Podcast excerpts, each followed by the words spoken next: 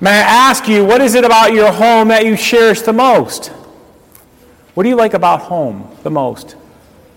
The people there? Being able to lay on the couch and watch a movie or a TV show or a game? What do you like most about your home? That you invested in it, that you decorated how you wanted? What is about your home that you cherish the most? Is it your familiarity? Is it a place you go where you can avoid the stress of life? What's about your home that you cherish the most? I like these sayings about homes. Home is where you hang your what? Yeah, a place where you go after a long day's work and you put your hat up. That is your home, a place that you reside. Uh, I believe Robert Frost said this, the great poet. Home is a place when no one else wants you, they will what? Always take you in. So I think parents, if you have children in your 20s and 30s, you can sort of relate to that, right? My kids lived away for a few years, and they live back in our, never mind, okay, live back in our basement. But seriously, I think all of us, even if our parents are living, we all know that if we need to, we can return home. There's always a bed for us, there's always a plate at the supper table, there's always a place for us to sit and to be heard.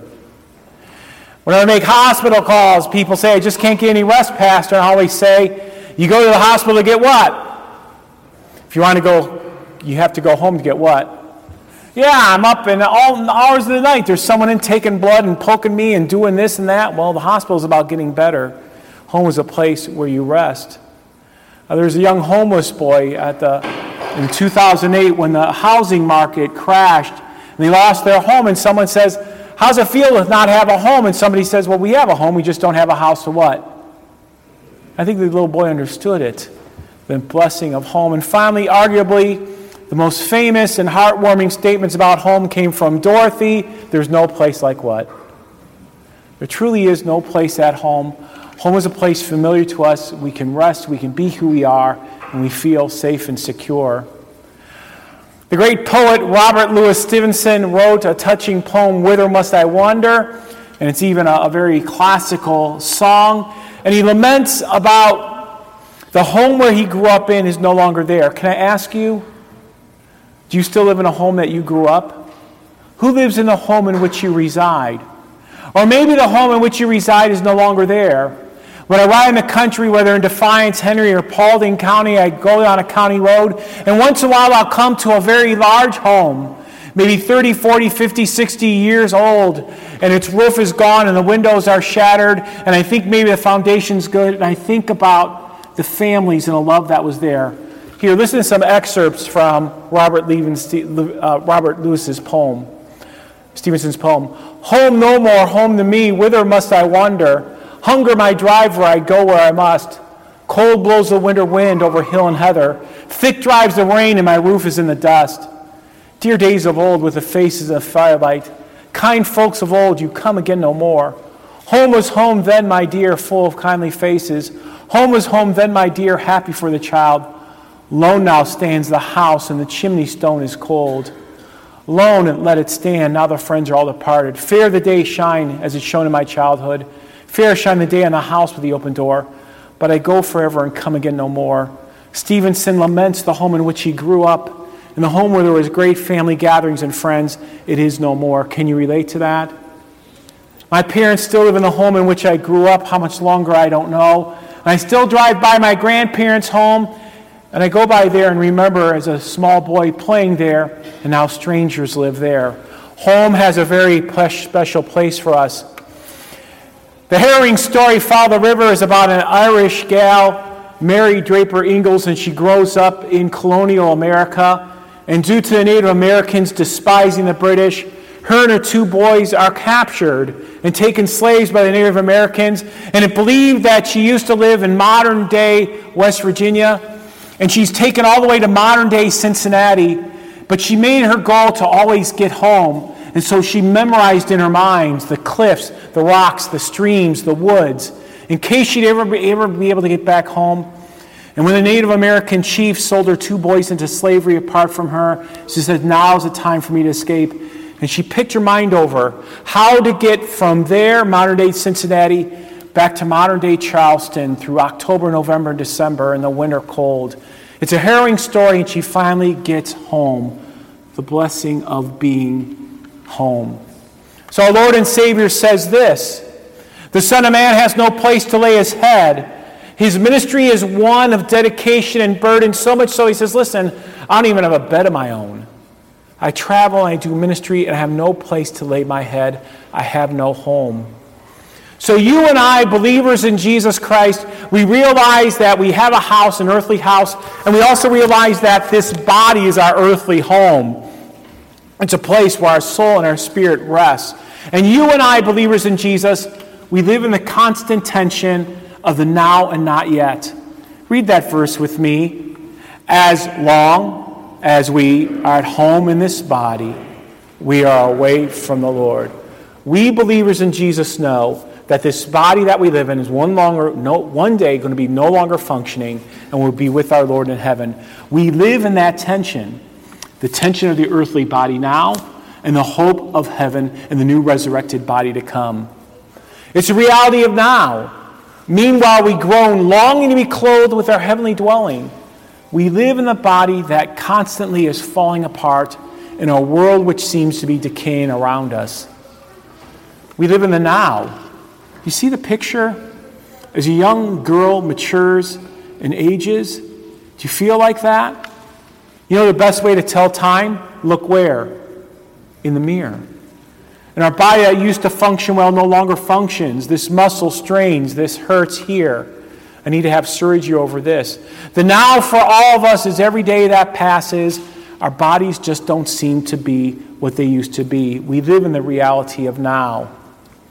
We live with the tension that one day this earthly body that you and I live in will be destroyed. Psychologists say that most people realize they will not die until they hit the age 40.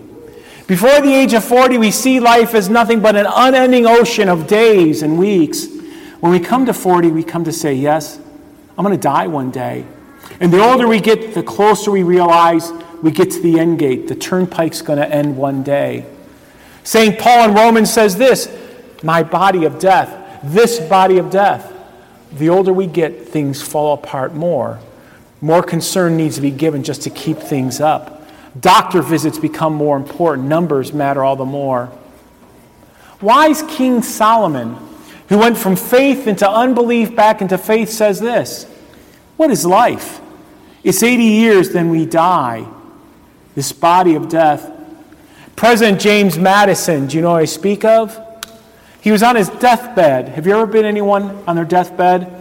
And a dear friend came and said, President Madison, how are you doing today? He was on his deathbed. He says, I myself am doing quite well, sir. Thank you. How are you? I'm doing quite well.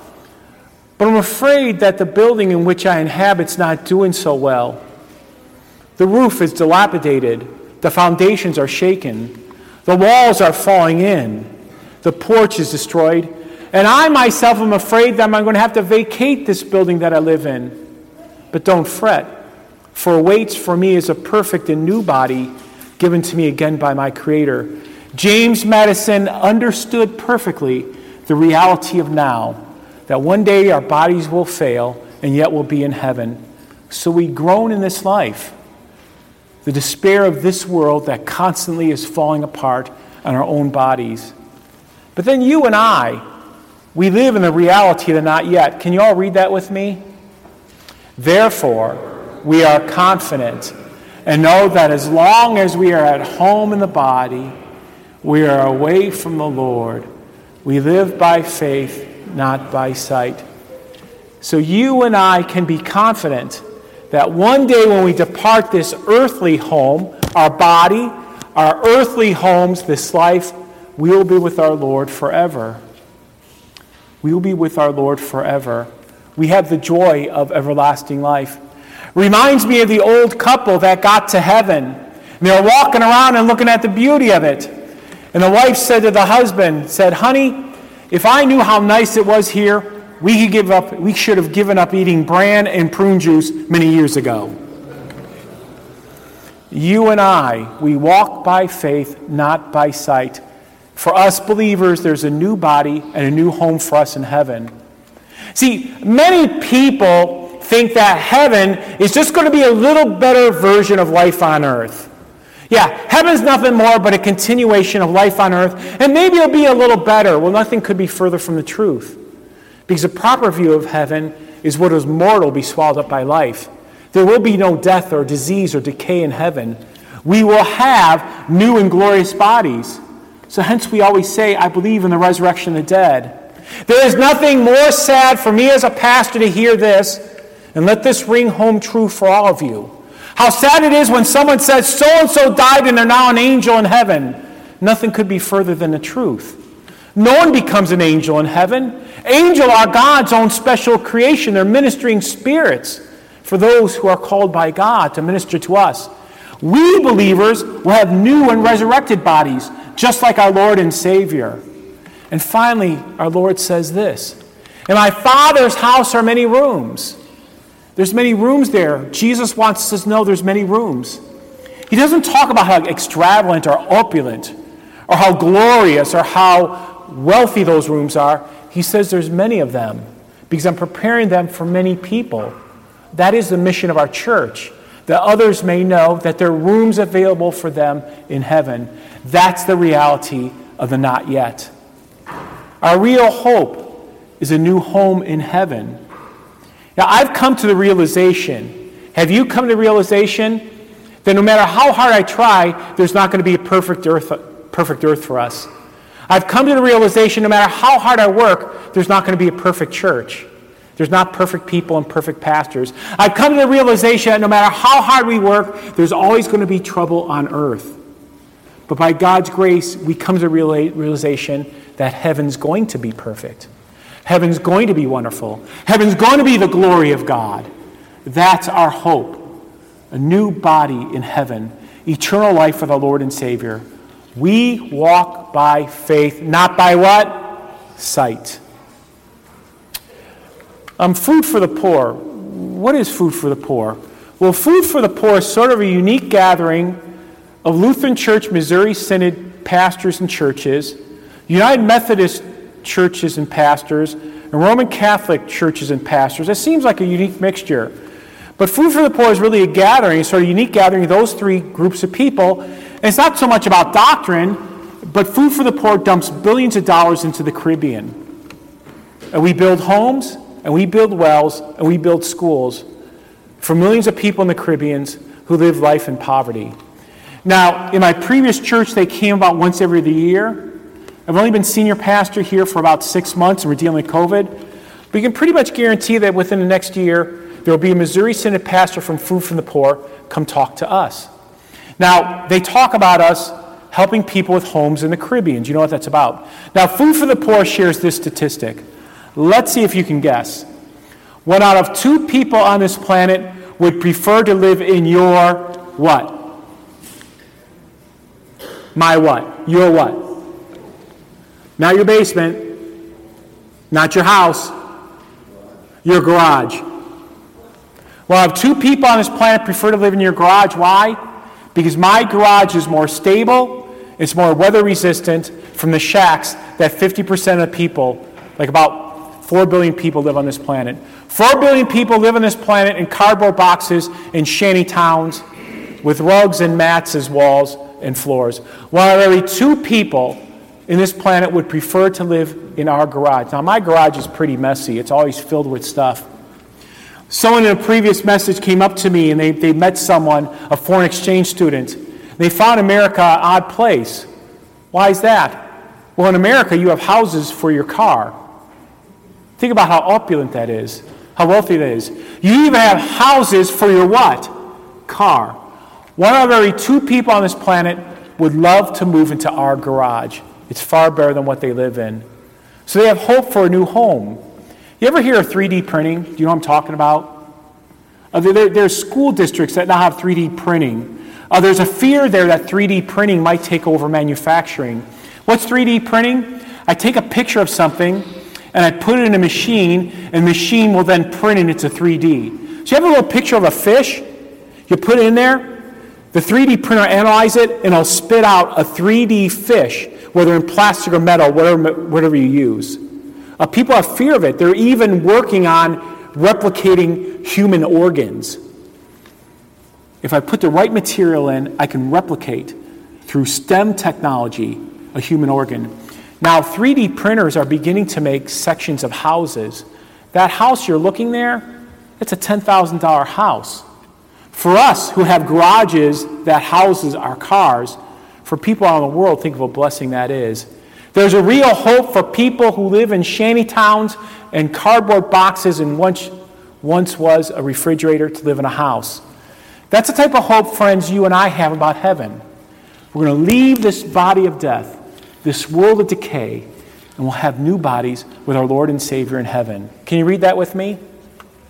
Now we know that if the earthly tent we live in is destroyed, we have a building from God, an eternal house in heaven, not built by human hands. We know that. One day this body is going to be gone. I have an eternal heaven. So, what do we do in the meantime? What about the meantime? Make it your goal to please God. Live your life to please God, not to please yourself, but to please God. And then here comes the really astounding verse For we all must appear before the judgment seat of Christ and give an account. Huh. Let me ask you ready to give an account before God face to face? Pastor Mews, what have you done with your life that served me? What about you? What have you done in your life to serve God? What do you do with all the stuff I blessed you with? Is anybody here ready to talk to God about that face to face? Is that a conversation we might be looking forward to? Well, God, you know, I had a lot of time on my hand, but, but I really was sort of busy with other stuff. Or, well, God, you know, I needed things for myself. Do we really want to give an account to God for what we did? Now, thanks be to God, we're saved by grace through faith. I think what God is telling us is live your life as if I'm going to ask you to be accountable, you can give a decent answer. Live your life in that way a life of faithfulness, give an account of it. I personally know this from my own personal experience. If I knew I had a teacher that didn't care how I did, I always gave them less what? Effort. Doesn't really matter much to me. I'm not going to get an A anyways. If I knew I had a teacher that expected a lot, guess what? I worked harder. If I knew I had a coach who really didn't care, doesn't matter much to me. But if I knew I had a coach who expected a lot, there was a lot of accountability, guess what I did? I worked much harder. What Paul is saying is since we have that great gift of faith, live your life as if you're going to be held accountable for every day and every dollar. Live it that way. Be faithful. Be ready to give an account. So, friends in Christ, we have earthly homes, we have earthly bodies. but We look forward to that day of a heavenly home and a heavenly body by Christ our Lord. So, how about this for a closing thought? Can you read it with me? I'm but a stranger here. Heaven is my home. Earth is a desert drear. Heaven is my home. Danger and sorrow stand round me in every hand. Heaven is my fatherland. Heaven is my home. For us, waiting the joy of heavenly homes, all God's people say, Amen.